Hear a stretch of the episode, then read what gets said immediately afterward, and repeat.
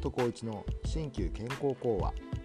この番組は新旧に限らず健康に関する話題をお届けするとともに忙しい日常単調な生活から少し距離をとって穏やかな時間と新しい活力の実感を目指す番組です。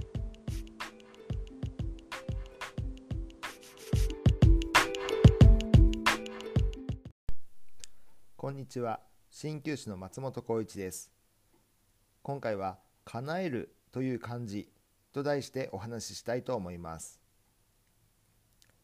文化や歴史には昔の人の生活によって成り立ってきた経緯があります。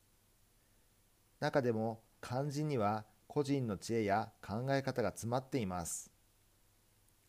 私が現役を引退したら余生は漢字の研究に時間を使いたいと思うくらい興味深い内容がたくさんあります。今回はその中から最近調べたものをご紹介します。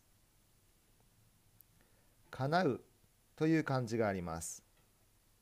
この叶うという漢字は強とも読み協力の強の略体の字だと言われています。説問開示という古い漢字辞書によると協力の強という文字は衆の友に忘るなりとあります。簡単に言うと協力の強はみんなと一緒に力を合わせることとなります。この協力の強の力はもともと農作業の道具である「好き」を表す漢字です。ですからそれが集まった文字は共同で工作することを意味しています。それが同じ条件で合わせていくので叶うという意味を持ち略字として力が10になり口と10で叶うという字になりました。これらの意味するところを考えると何かを実現するにはみんなと一緒に力を合わせるということになります。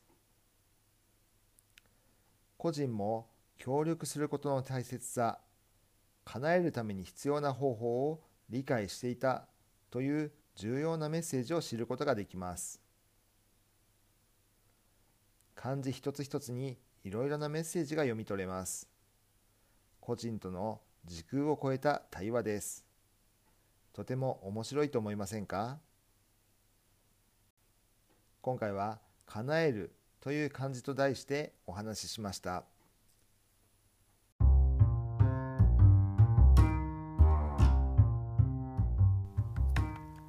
松本浩一の新旧健康講話。鍼灸師の松本浩一がお送りしました。松本浩一 .com では鍼灸や生き方稼ぎ方学び方など東洋思想をベースにさまざまなトピックをご紹介しています。ぜひご覧いただけたら幸いです。検索で「全てカタカナ」松本浩一 .com でお待ちしております。それではまた次回お会いしましょう。